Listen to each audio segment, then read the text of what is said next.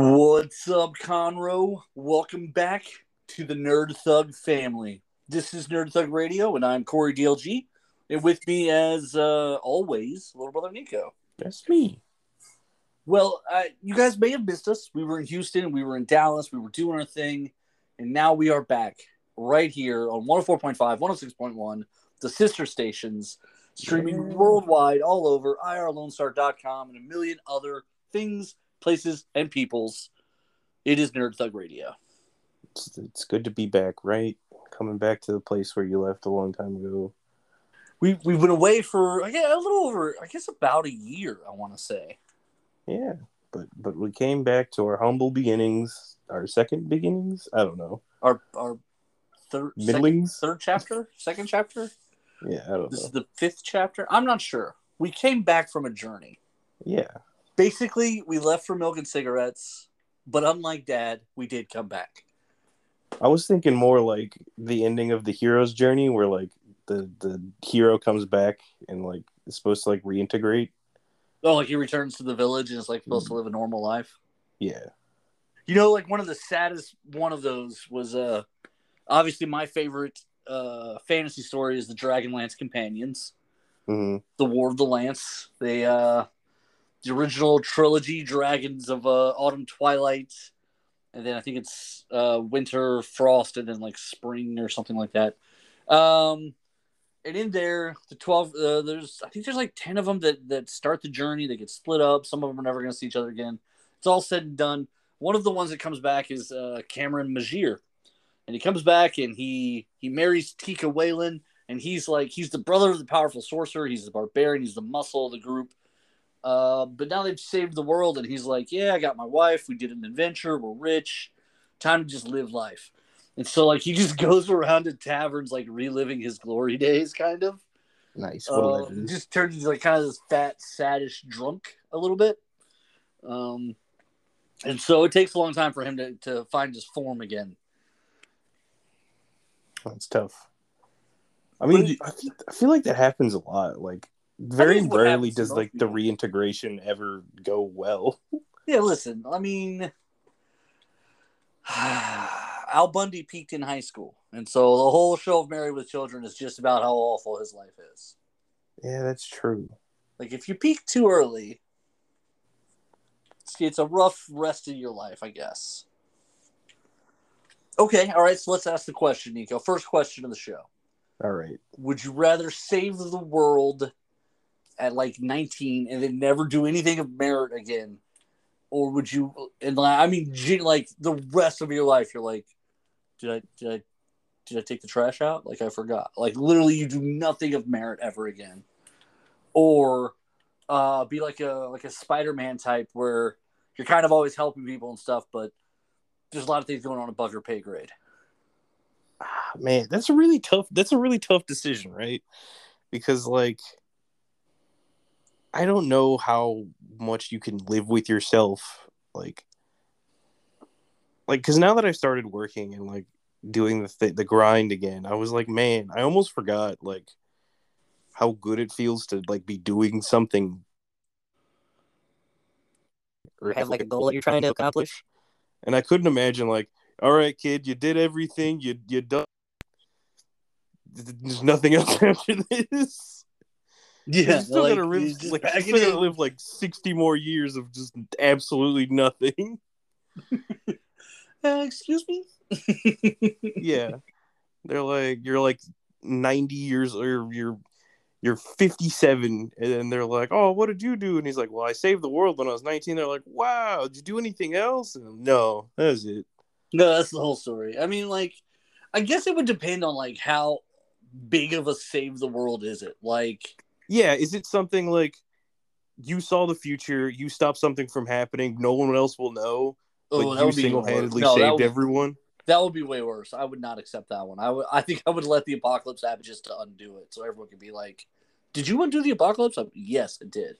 Um, I, I think, like, what if you, what if like you stop the alien invasion, but then like ten years later they come back, and this time like you don't have the super sword, and like the rest of the team is broken up, and like the, the like the world has to fight the aliens all for three years. Like it doesn't matter anymore that you did it the first time. It's just you just get absolutely rocked for like I don't know, like a century. I don't know. It's terrible. like they're like, didn't you didn't you do this last time? I was like, yeah, that was like thirty years ago. I don't like. I'm forty I was like, now. was- what do you want? Yeah. that was a million years ago. Doesn't that happen in like Ender's Game? I don't. Uh, I don't know. I never read the books because the guy had so much just drama going on. Yeah, it was it was there was something like he so he takes out the the aliens when they're like when he's like a kid. Yeah, that's the movie. Like he calls it like the alien bug apocalypse, and then feels bad about it. Well, it's because they like in the so in the book they're like it's like a training program that they put him through. Well, that's what they told him in the movie that it's a training simulation too, but it was actually real. Like he calls Yeah. like tens of thousands of deaths. Right. Yeah. And then they're like, because like he takes it, he takes them all out. And they're like, yeah. They like start celebrating like they won, and he goes, "I just won the simulation." And then they're like, "No, that was it." Yeah, that was real. Yeah, because he's like 12. No, but he's like, Like, why he's even the tell him that it was? I don't think I would ever tell him the twelve year old. I, I would be like, "Yeah, you did a good job. Get out of there." Like, I think well, like, because as it was such a big room- thing. Also, it was it was really dark in the book because like there was like specific squadrons that were assigned to like his classmates and like his friends, and so like he would feel bad sacrificing them. Like they really messed with him. Like it made him like really like conscious about. It. That's rough, man. Yeah, and so like I don't even think because I read one of the later books in the series and it talks about how like it was a truly devastating thing that they'd killed all the aliens. Oh, want to being a bad thing? yeah, like they were like they're like remember when Ender like massacred an entire race of aliens? It's weird how genocide somehow plays out poorly. For yeah, like in the long run. that's weird. It's weird how it's Yeah. like a bad thing. Why, why? Why are we tripping over that? Like, just just kill a whole race of things. It's no big deal, It's because they're scary like cockroach aliens, so we don't like them. bro. I, I gotta tell you, man. Like, more than likely, whatever it is that shows up from space is not gonna be something we're happy to see. Yeah, It's gonna be like gross squid people or like weird inside out man or something. Like, it's not gonna be something where we're like, yeah, Uh-huh. that we're even gonna be like prepared to even deal with. There's a Right. there's a there's a sci-fi novel series called uh, oh the first book I forget what it's called like the what the series is called. The first book is called The Third Body Problem, okay, and and so the like the concept is that the aliens are like they're super far away, but they have like they basically have access to like a like a dimension that connects all of space, and they so like they're like, oh, and they what happens is they have this thing called like the dark particle that like messes with all of our calculations and all of our math. So like like we've been we've been we've been figuring out physics wrong the entire time. but it's because they didn't want us to discover them. Yeah. I mean, that actually probably plays out. That's probably exactly what's happening. Right. And so they the humans are like trying to communicate with aliens and eventually they get like they get one thing through and then one of the uh one of the aliens like calls back and is like, Do not send this signal again. Uh, I'm a nice one, they will kill you. And then being- the and, then the person goes, This person single handedly caused the apocalypse. They're like, I'm not being appreciated at my job. Send them. Yeah, I was about to say. And of course, humans being humans, there was one human who was like, eh, red button. Yeah. So like humanity it, it's crazy because they find out that this alien race is like coming to exterminate them but like they're really really far away so like ah it's gonna take them forever to get here so like humanity goes through this like whole like boom and bust like they start building up to like all these like crazy super weapons and then like humanity collapses back to the stone age and then they do it a second time before the aliens even show up one time By the time the aliens get here, we don't even know what they're doing here. They're like, we're here Well, to like- kill the humans. You guys aren't them. Yeah, so they rebuild the second time and they build these like giant like freighters and they're like, We're ready to take out the aliens. And they just send in one little one little like drone and we're like, Oh, what's this? And then it just starts running through all the ships and killing everyone. And it completely wipes out all of them and they're like, Well, that was the worst trade deal of all time. that was our solution. So what else we got? It's crazy. Like the aliens in that one are like insane. Just because it's so like, because that's how it would go. Like we're we're so we're such a garbage species if you compare to like anything that could travel any kind of these distances. Well, especially when we don't have like our best and brightest minds working on stuff. You know, like at Comic Palooza, I stumped a NASA scientist, so clearly I should have his job. yeah, like that's how it works. That's how. it's just it's basically a giant everything is just a trivia game show and if you don't know the answer that person is now the smartest person alive I don't like. I don't know how else we should even think to do it. Like, i like to imagine that's how marvel does their knowledge rankings but you really don't like the ranking system. like the dc one this is the one time i'll give dc credit like that makes way more sense They just rank their intellects. yeah they're like oh this is like a this is this guy's this guy's real smart but he's a third level intellect this guy's a fifth level intellect it's like oh okay this guy's like real smart Yeah, and I think Brainiac Five on Legion is like the only thirteenth level in- intellect in the galaxy or something. Yeah, like because he's he's got so much knowledge and so much, you know, he's connected to so many different things and whatever. Like that would make sense because he's like a crazy giant hive mind. Right. Yeah, he's like the living version of Brainiac. Essentially, like I think I think Brainiac tries to gain sentience, and he's what comes out of it, and he winds up being the only good Brainiac in the lineage. Look at that. But I, I mean, I, I kind of like the brain. I get what you're saying, like a, like just putting levels on it and just letting it be like. But in Marvel, because the heroes fight each other kind of so regularly, like it doesn't. It would be kind of annoying to call it all a tie. Like, oh, Mister Fantastic and Tony Stark and Hank Pym are all ninth level intellects. Yeah, but like they obviously have expertise in different things. Like Yeah. I don't know, I don't know if Hank Pym and like, I guess like particles and stuff, but like science isn't always that you know like applicable to each other. Like yeah, they talk to each other, but like they're like I know this a lot, but I don't know this at all. What are you trying to say? Are you trying to say that Hank Pym wouldn't be able to talk someone out of like uh, an expensive item because he doesn't yeah. know people? yeah, Uh, but you but you're saying if someone's a 12th level intellect, yeah, they probably they probably know a lot more about everything.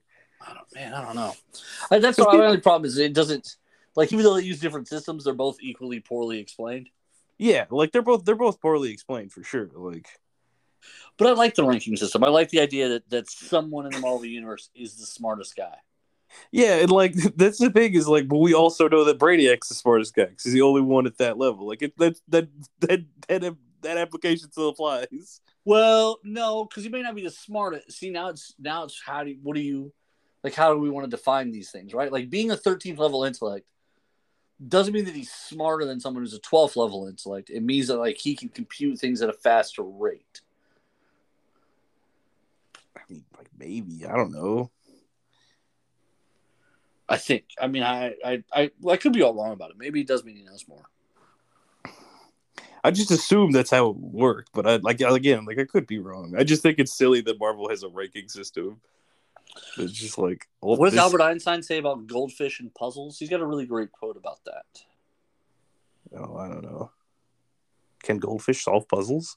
it was something along the line you you might be a genius but if you're studying the wrong thing like if you're not in your field of, of comfort or expertise like you may as well be a goldfish trying to solve puzzles kind of a thing Yeah, and that's what I'm. That's what. That's basically why I think the ranking system is silly because it's like, is Hank Pym and like Reed Richards really on the same level about Well, the but- same things? but wouldn't it make it a funnier kind of bit like if hank pym and gambit cross paths and gambit keeps just playing hank pym like hank pym falls for every con in the book? Well, yeah, because Hank Pym wouldn't be the smartest person in the galaxy, or mm-hmm. the right but like he's like fourth right? So like but gambit's just like street smart like street smarts. smart i know where every street is. And like, wow, you're Yeah. such an encyclopedic knowledge of this specific town. yeah.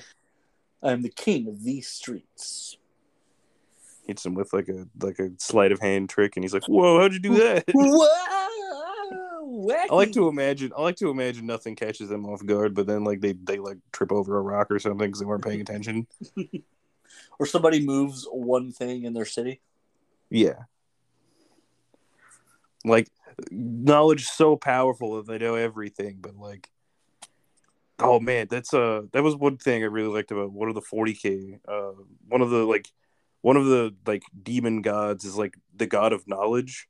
And Okay. his his like little avatars, they know everything that happens in the future and everything that's going to happen in the er, everything that has happened in the past and everything that's going to happen in the future. But because they see so much, they don't understand the present very well. Okay, so that's the aliens in uh Inception. Not Inception, uh I was gonna say, there's aliens in Inception, and I lose my mind. Yeah, you don't remember that? Leo dreams aliens. No, and in in in Interstellar, Yeah, where Matthew McConaughey is in the the fifth dimension, the gravity dimension. but because he can see time as a unique specific point, he's able to time travel while in the gravity dimension.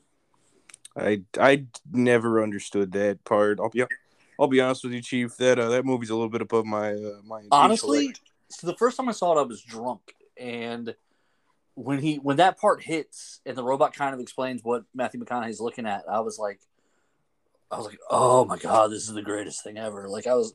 Then the next day, I was kind of sober and thinking about it, and I was like, no, I must have misunderstood it. Like, no way did they really kind of like nail it. Like, because that to me, that is what time travel would look like. Um, infinite gravity dimension. like an infinite kind of like you just kind of scroll through until you find what you want and you're kind of separate from time. Because matthew mcconaughey doesn't age during that whole experience but that would have taken him forever to put all of the data of the universe in morse code onto a watch. Yeah, you know so like this concept that they that they were able to kind of dumb down for a movie like that's crazy so i was sober and i was like i must have just drunk misunderstood him so then i watched it again and i was like no man like that's pretty great.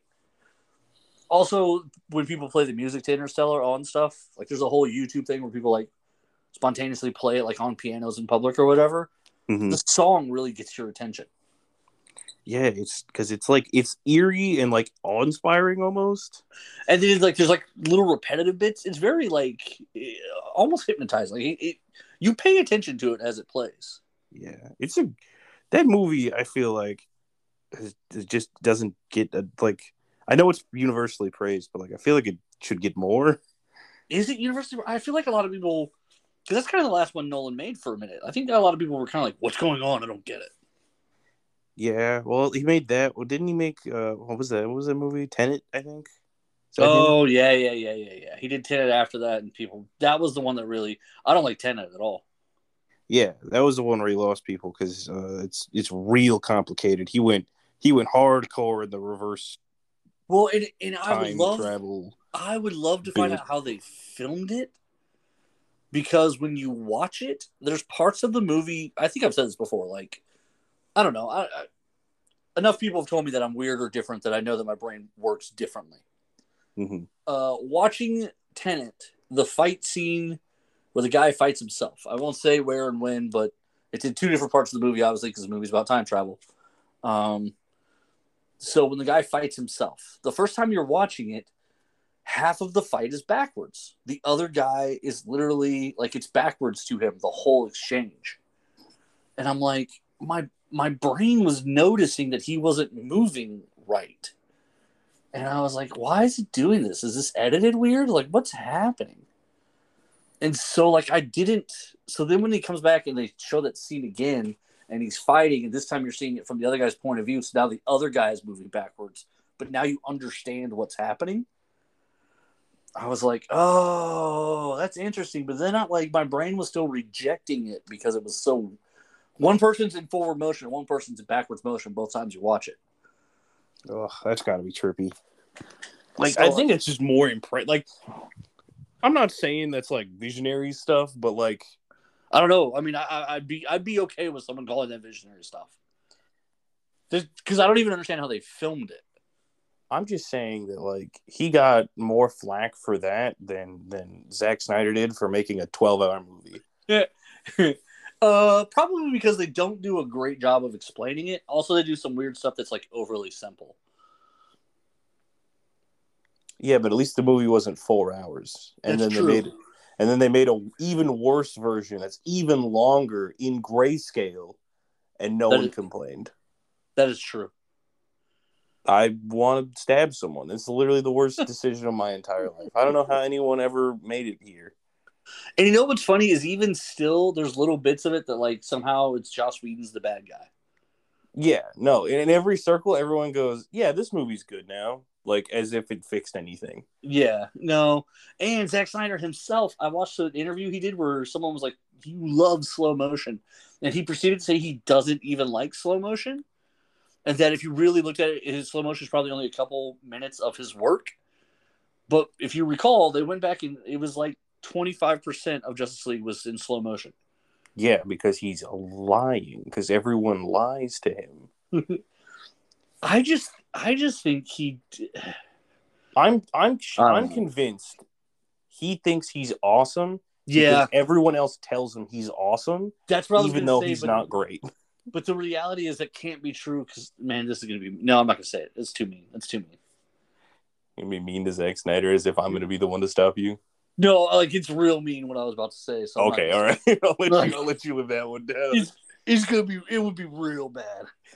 But it like if you don't have a soul, you already had this thought when when somebody says Zack Snyder's uh, so good that no one tells him he's bad. Uh, you immediately the joke almost writes itself. So that's why I'm not gonna say it. It's mean. It's super. It's the worst thing you can say. So I'm not gonna do it. Yeah, don't Uh, don't don't say it, but it is but- true. This is There, there's definitely been some indicators in his life that maybe he's not the greatest thing ever. like he made so many terrible movies, and everyone just still loves him. Yeah, there's kind of a weird thing. Also, somebody did a thing where like there's this angle that Superman takes where he punches stuff hmm in every movie where he's flying at it and then he punches it Yeah, in all three of the Superman films that Snyder did. Yep. So like they call it like the Superman point of view or something, and I was like, well, that is stupid. Like maybe the first time you do it to show off how cool it is to be Superman, but don't keep doing it. Like, hey, remember that thing I did in the first movie? We're gonna do it again. Your thing is that he's just gonna keep doing it because no one's gonna tell him that it's not Right. cool. Yeah. Just bit after bit after bit, right? Yeah, Okay, well, this is the first show back from our July break. Basically took a break in July. Um, we haven't talked about Comic Palooza. nope. Um. I guess let's start there. How did you enjoy yourself? Was it a fun time? Oh, absolutely. I, I, it's always it's always a grand time. I love Comic Palooza so much. Uh, this year was was definitely better than last year. That's that's a.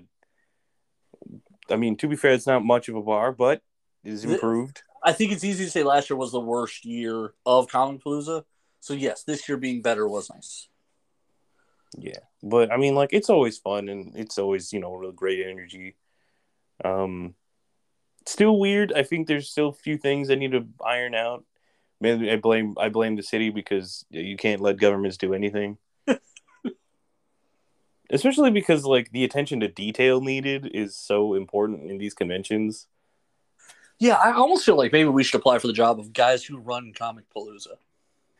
I don't want that job because I want to sleep at night, but like No, I totally want that job because I would take like sixty grand to actually make it a good convention. I guess that's fair. Like it's like it's great. It's a great time. Like if you if you ever get a chance to go to go to the one next year, because it's not going anywhere. That's for sure. No, it's definitely not. Um, and I liked the attention they had. I think you know there was a good amount of people that used all three floors again. Um, Yep. I feel like last year was just a recoup money year. Listen, they had only recently bought the show out completely, and then COVID hit. So I felt like last year they were kind of like, no refunds, no honorings. We're just trying to get through this. Um, this year was a much better year. Uh, the floor was full. There was a lot going on. There was a lot of Mhm. fun stuff. Um, There was a lot more variety, which I was very appreciative of. There's a lot more what? Variety, like there's more things there. Yeah, I think I think they're sort of opening the door back up for Comic Palooza to be just a nerd celebration. Which I mean, like, has always been the goal, and I feel like moving any specific direction. Uh, I would have. I this was pointed out to me by Michaela of Adventure Begins. Um, that and this is a good point. This is a great point. Um, there weren't professional comic book creators as guests this year. Remember last year they had Chip Zdarsky and somebody else as like official guests with like signings scheduled and stuff like that. Uh, I didn't even. I didn't even. I didn't even pick up on that. Now that you mention it. Huh. Yeah. So there were comic book uh, artists there, but they had them in that first row of like artist alley next to the celebrity stuff, and they didn't have them like scheduled events. Yeah, which is interesting, but like, I don't know. I feel like I feel like American comics has just taken such a downturn in the past few years that like it's not surprising.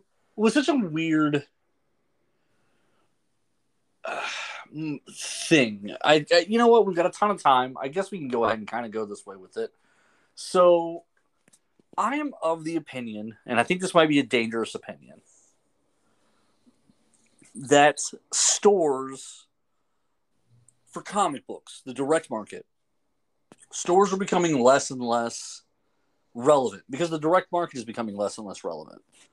You know, if you look, Marvel's already moved over to a bookstore distributor. DC has done the same with the with their own comic shop distributor. Um, I, I don't. I don't. I don't. I don't know if I necessarily agree with that. I'm gonna. I'm gonna go against that one. well, reason, so here's why I say it: yeah. the sales are up across the board in comic books, individuals, and in graphic novels. The bigger jumps are in graphic novels Which makes sense. because they're in more places, bookstores and everything else. The floppies, while they are up in sales, it's the direct market itself numbers are down. So the comic shops are selling less comic books, but overall floppies are selling more. So what that means is other places are growing their opportunities for comic books, but comic shops are shrinking their opportunities for comic books. So I think, and this is this is also me as an independent creator. It is impossible to get books into stores hmm if you're not a publisher in Diamond or Marvel or DC. Then they don't want to make books. They don't want to put your books on the shelf. They don't want to make room for you. Yeah, And- and I mean, like, there's a lot of these are small businesses, family owned. Like, they have the margins to worry about, and if they are buying things that aren't selling, that is a really bad hit for them. True, but the problem is they buy things that don't sell from everyone. So, you know, like you don't know what's going to hit or not hit. So you buy all the Batman titles and all the Marvel titles and all the Image books and all the this. yeah, because they're because they're quote unquote safe right, but you're still going to get stuck with you know, things that no one wants. Yeah, there's still going to be that random Spider-Man book that's not selling or whatever it is, and you Yeah, you got you're telling me you don't want Bat Family, but it's just like the third cousin of some guy Okay. in Italy. so it's it's Batonio Yeah, it's Uh. Batonio, and he's like stopping like stopping baguette lasagna thieves. crimes. Yeah, Oh, mamma mia! Where's the sauce? Uh, that's not racist at all. It's legit. Yeah, it's totally legitimate. Um, Italians always mad at all. wow, the mob is gonna find you for that one. Uh, but no, yeah, I do. I I put- I put Italian somebody- Batman- on the on the scene. That's true. He didn't exist until this very moment. No, someone did like a count, and I think last month it was like DC was shipping like 44 titles or something. And something like 18 of them were Batman or Batman family uh, books. Good lord! And then Yeah, it was like, X-Men books were two- bad. yeah, and then it was like two Wonder Woman, three Superman books. What do you think? Are they saturating the market? I feel like this has been a problem for like a decade, though. It is, but like, okay, so here's my thing. I think the big two, uh, they see their market share shrinking, and they don't want to say that it's because there are these good indie books coming out, and there are. There are great indie books. Seven Secrets was great. It just wrapped up. Um, Saga is coming back. Uh, there's all these, you know, there's great, great indie. The Walking Dead was consistently in the top ten when it was when it was in print. So these indie books are propelling these smaller publishers up. Well, if they're coming up, something has to go down. So obviously, Marvel and DC were shrinking in, in market share, but they don't want to admit it. So instead of just saying this is good for comic books, they started leaning on what was selling and doing more gimmick stuff, but then doing more. You know, I think now there's like four Avengers titles. Uh, there's you know three Spider-Man books. There's seven X-Men books. There's 14 Batman. Like you know what I mean? Like they're trying to find whatever it works and then hold the magnifying glass over it. I think Harley Quinn and Poison Ivy are in four or five different books between the two of them simultaneously every month. There's like, and you can't. I'm Like, this is why people are mad at comic books. This is why people. This is why younger people don't get into them. They're, they'd rather just buy the trades and just read individual stories because it's just so much to keep up with. Right, and there's and there is a lot, and that's to it. outside of and that's outside of a financial incentive too, because Oh. comic books aren't cheap. Boy, I don't even want to like. Like so, fourteen Batman books. If you are a diehard Batman fan and you want every single issue, so that's between three ninety nine and five ninety nine per book, like depending on which book it is. and we'll just we'll just say like we'll just say average five. So, So, what is that? yeah, so that's that's seventy dollars a month just on the Batman books. yeah, nothing else, and you still have to read them. Like it's not like you buy them and the knowledge goes straight to your brain. That would be a little bit more convenient. It is a weird thing to be like, and you have to read them, but you're right. And you have to read them. Like, they don't read themselves. That would be the thing. Like, X Men Red number two, tell me about yourself. And then, like, you lay down and pull the covers up. like it, it, it like holographically tells you the story. That's It's like- comics. it's it's the it's the storybook from uh Treasure Planet in the opening scene. There you go. When when are we getting to that? Like that's what we're waiting for. You know what?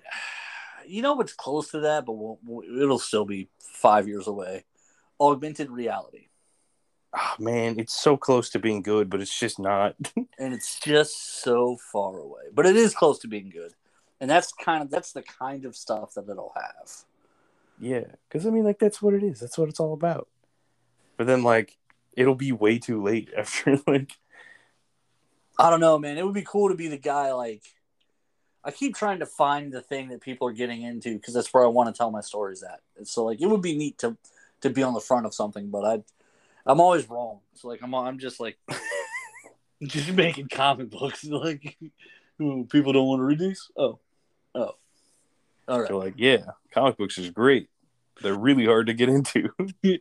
I had somebody yesterday. I, re- I made a Reddit post two years ago when I released DMA issue one, Yeah. talking about like the journey so far of what I've invested into comic books, how long it took me to make them, blah blah blah blah blah.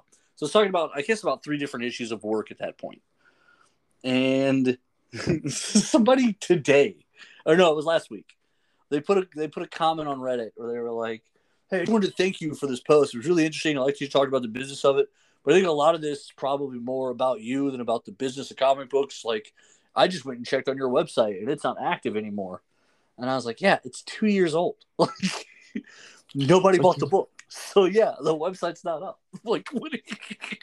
that was a long time ago. yeah, and like okay i partially blame the fact that uh the world is uh had basically two years of garbage and like this is the year that things happen normally again yeah. I am Okay. curious to see where things go. I've got a couple books, so all my books right now, you can read them digitally on globalcomics.net. And so I've got it labeled as Nerd Thug Comics. And so that's where they're listed. And I made the first issue of each one totally free for people to read. Um, but yeah, I'm curious where it goes next. And I don't know what it's going to be like. Um, you know, in my head, I, I, I, you know, I would like to, I would like to have an idea before everyone else and just be able to be like with it when it happens. So like they're like, oh, and there's already content here from this guy Corey, but I never, I'm never right. So like, I'll just keep making comic books and, and watching. I actually sat in on the first panel for Comixology when it was announced in Dallas. Nice. And the big get that they had was Red Five's Atomic Robo. The creator had agreed to upload his library of work Oh man, Onto- I love Atomic onto- onto Comixology.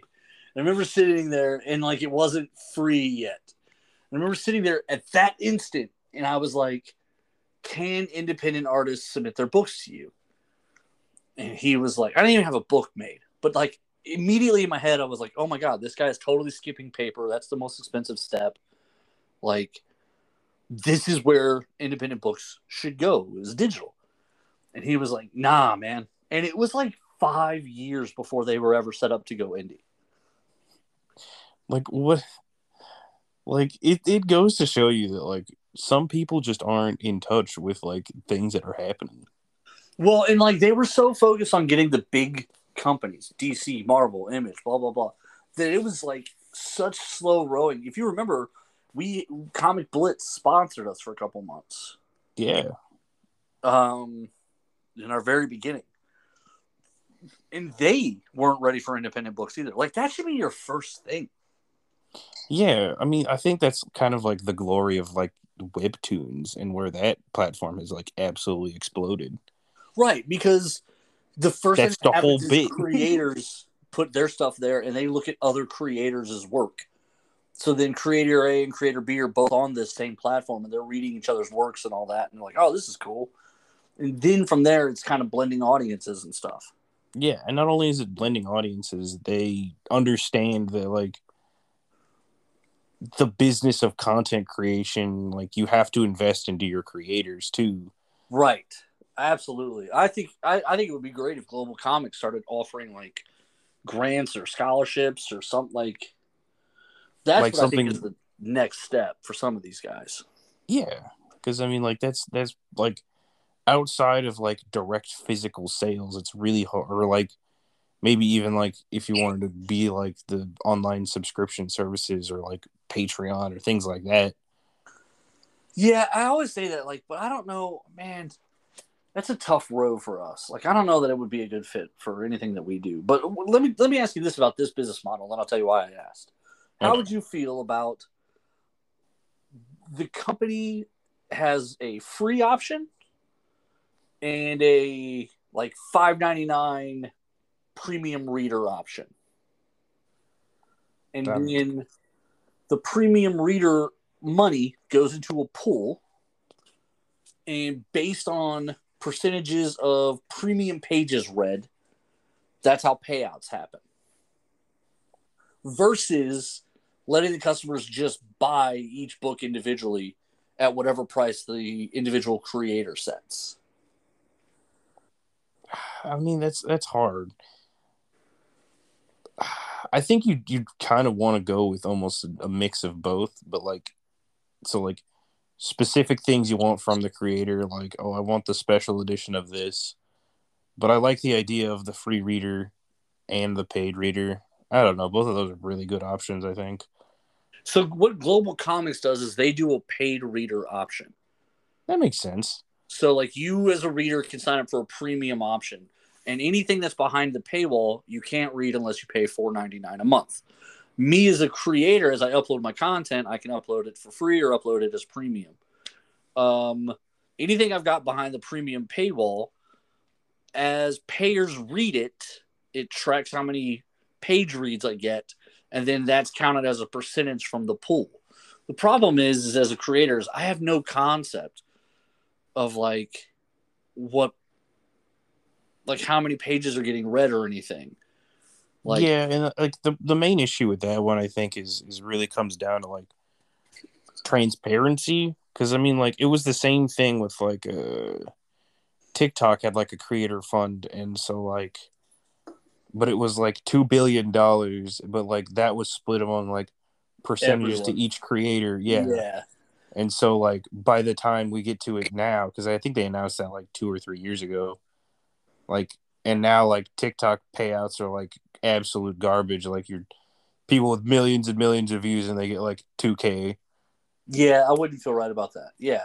Well, and you're right. Like, I do want to know. Here's what I would want from my email from GlobalComix. I would like an email that's just straight up says like, uh, "Hey, this month in the pay pool was a thousand dollars. Even if it's only a thousand, I don't care. That's fine. They're a growing company. I get it. Like they announce new acquisitions all the time. I get it. They're working their way up. But even if even even if the pay pool is eighty dollars, pay pool eighty dollars this month. Um, the total number of premium pages read were 2,000 pages. And then it's like, okay, well, then that means every page got like, you know, a quarter of a cent. Okay, I get it. Like, that's why my 12 premium pages that were read didn't get any money. Like, okay, fine. But like, I want to see that so that I, I can at least know. Then I can even know how GlobalComix is doing because that's the other thing. If I'm a publisher on there, I need to know how it's going. Yeah, it's it's hard to it's hard to invest a hard like a lot into a platform if it's not doing well. Yeah. That's Also- also, that's also fair. Also, something that makes me uncomfortable is there's a premium level for the publisher as well. Mm, that's where it starts getting. I don't like that. I don't like that at Yeah. all. I don't want to put money in and I'm giving you content because I am giving you content. Right. Yeah, that's like the exchange. That's why YouTube. That's why you're uploading YouTube videos is free. Right. I don't want to pay you and give you content. And I'm paying like if you pay them, it's to put up a link to where you can buy the physical copies of the books. But as near as I can tell, I can't even sell digital copies of the books on GlobalComix. So I'm not sure why. Yeah. I- Why would I? Why would I pay for a feature that anyone could go to by going to any of my ever links ever? ever. Yeah, it's just a terrible system. Why would you ever pay for that? Yeah, I know So SoundCloud. I know SoundCloud does like if you pay them, you can like upload like, but that's for like. I know for a fact that they have like sound quality like requirements and stuff, and like Well, and even there, what I'm sure you're paying for is like it space. might basically. sound bad, but like a bigger net, a wider reach, Yeah, ability to upload more songs. Like you can upload four songs a month for free. Anything over that, you need to pay for. right. So like even that like makes sense. Yeah, because especially if I'm an indie artist, like yeah, I'll put up a song a week. That's fine. And like, oh, I really want to upload this song, and it's going to be absolutely massive because it's all the masters and it's a billion gigs or whatever. Right. Yeah, exactly. Like this is the this is the giant file version of this. Okay, yeah, then I need to pay extra to upload it. I okay, that makes sense too. But yeah, I just that's sort of there's like this weird direction right now where I don't know which way things are going to go, and obviously everything's trending digital. But there is Yeah, it's not like the internet's going away, guys. no, yeah, but there is Shocking news: the internet still exists. the internet is here forever. There is this weird pause though, where where it felt like the internet was going to keep growing exponentially more important to the point where like print was going to go away. There has been sort of a dig in, and print has kind of stayed strong. I, I think I think that uh, that connects to people's like like not necessarily want need for physical items, but like people's desire to have physical things. Because there there are people that are like, I want to live in the digital world. I don't care And they about go the like physical. full on digital. They buy a Kindle, they never buy a book again. Yeah, they buy a Kindle, they'll never buy a book again. But like some people are just like, I love having my books on the shelf. I love feeling the pages. Like I really like this author, so I bought the hardbacks or whatever. No, and I do think that is. I mean, there's sort of, and I think you know what's interesting is music, which was the first industry to really just jump full digital. Uh-huh. They still have a big vinyl thing happening. Yeah, vinyl, even CDs and stuff. Like not everyone has a hookup in their car, or I don't know that I've even seen a CD in ten years. I have three in my car. I guess that's not true. I think I have a CD in my car, but beyond that, I yeah. Maybe I should start making CDs again. Where do I find blank CDs now? Are they like a million for ten dollars at this point, Yeah, probably. or did they go the other way because no one's buying them now? Now they're a million dollars for like one. Yeah, like now when you go to Walmart, and they're like a three pack, twenty five dollars. And you're like, these used to be two hundred for six dollars. Like Man, inflation's really hitting us hard. they used to sell like giant toilet or paper towel roll like size stacks of of blank CDs for like four ninety nine. Yeah, I know. I, would- I found a ton of them. We're like throwing stuff out. There's Oh, just, there's just like a mountain of blank CDs. why? Neither one of them burned anything ever. Nope. Why? Nope. We used it like a grand total of like four times. Uh, man, when I went to when I was in high school, there was a kid a grade over me, and I don't remember his name now for the life of me, but I wish I did. He was an industrious little dude. Okay, now you got to remember this is this is year 2000 to 2001, my junior year. He's a senior, this kid, and this kid is selling CDs to the point that he is he is literally going to bed at like 2.30 in the morning because he's burning so many cds he has a rack of burners now set up on his on his tower at this point and is and is selling like 30 to 40 cds a day in school he has a wait list when you give him orders Yes. um and he literally anything movies music albums anything That's incredible. One That's time I just uh, there was just like like I can make my own CDs, but there was like a couple of songs that had just come out, and like it took me forever to download songs, and I was working, so I had money, so I was like I gave he would charge like per CD. If it was a music CD, it was like X amount. If it was a movie, it was X amount. But both were really low numbers, um, because it didn't take him anything to do this. Um, although this is the era of dial-up, so his downloading was probably insane. Um, but like I just wanted like four songs. It's like this is really all you want, and I was like, yeah. And he's like, I'll just I'll just do this for free. I already have all the songs on my computer. I was like, okay, but he said it in such an exasperated way that like I would even waste his time ordering just four songs. and then another time I bought a movie from him, he's like, yeah, I'll have it for you like two days. And I was like, oh, I thought you already. I heard you say someone you already had. He goes, yeah, but there's people ahead of you on the list. like that guy. That guy was ahead of the game. That dude was, I mean, a stack. That guy was making a stack of money, and this is this is when you still had to buy blank CD. Like I don't know how many blank CDs that guy was buying. I can't even imagine. He was he was just like a he was just a blank CD fiend. He just had a trillion of them.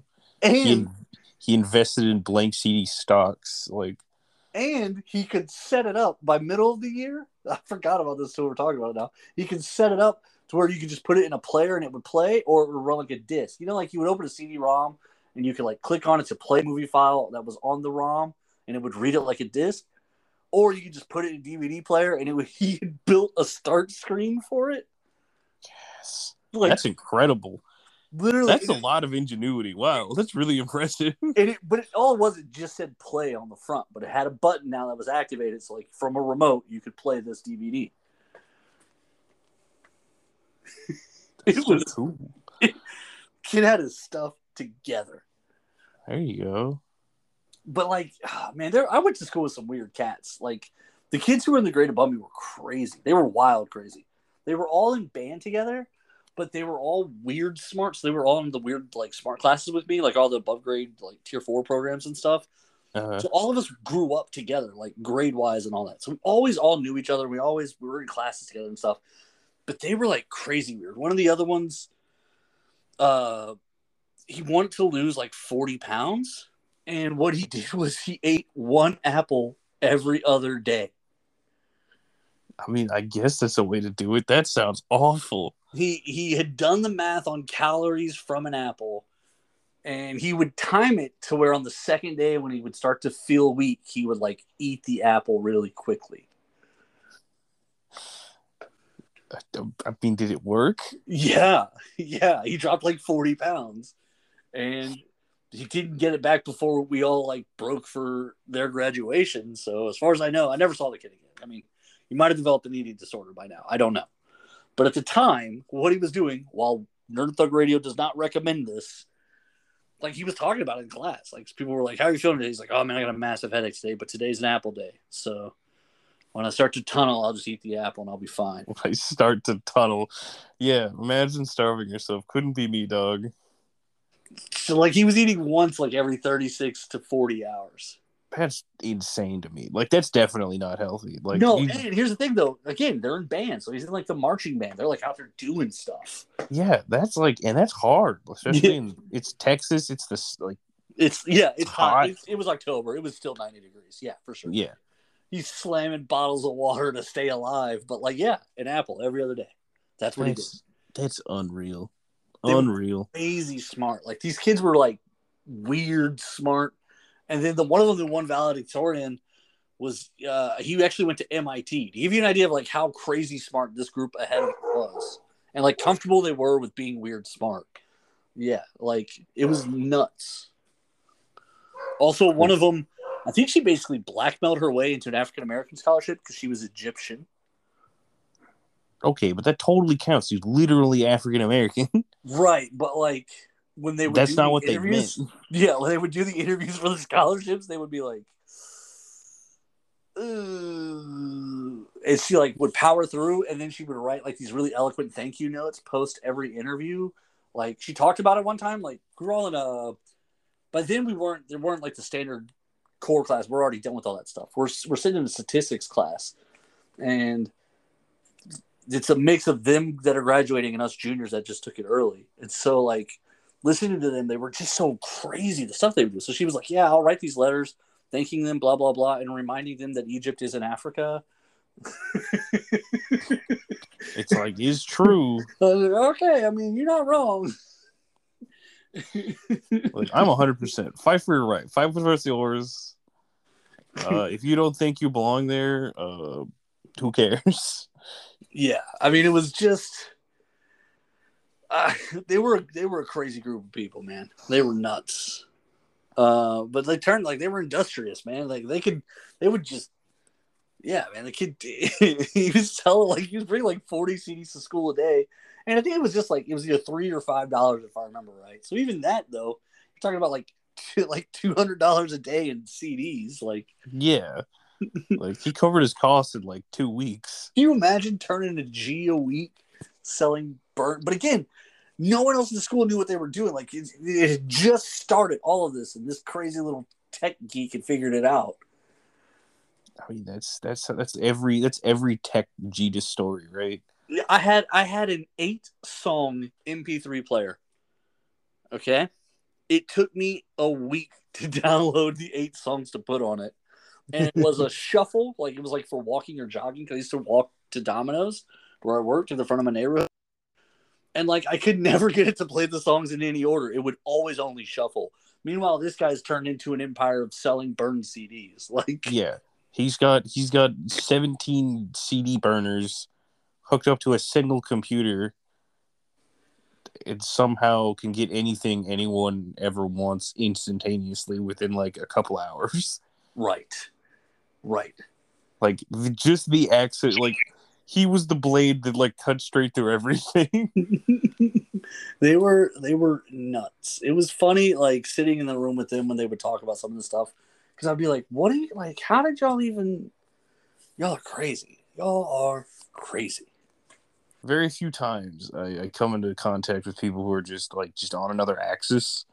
Yeah, uh, the one from my class that was like that was uh, I guess I shouldn't say his full name on the radio, but our valedictorian was a kid named Jason, and he used to have these really weird fights with authority that I would really enjoy because he was such a goody two shoes, but he would do stuff like every day he put one extra button on his jacket. And finally, one day, the one of the principals stopped him and said he had too many buttons on his jacket. He needed to take them off. These are like, like novelty buttons, like you know what I mean, like funny buttons. Yeah. And so he told him, he goes, No, I'm not going to do that. There's nothing in the dress code that says I can't wear buttons. The principal said, Well, I just told you to take them off, so now you have to. And he goes, I'm not going to do it. And so the guy was like, Are you really going to go to detention for buttons? Like, you're a valedictorian.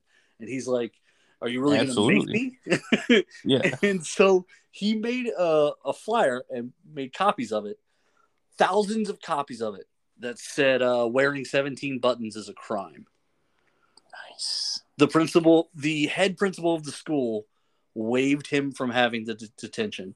The pieces of paper were everywhere in the hallway that day, and nobody would rat him out for making the copies, and they couldn't figure out how he got a thousand copies of it. That's impressive. Like a total waste of school resources, but I I stand by it. It was amazing. All right. So look, we're gonna jump out to a break. This is the first hour of our two hour return to Conroe. Stay stay tuned. We're gonna do some station identification and then jump right back to another episode of Nerd Thug Radio.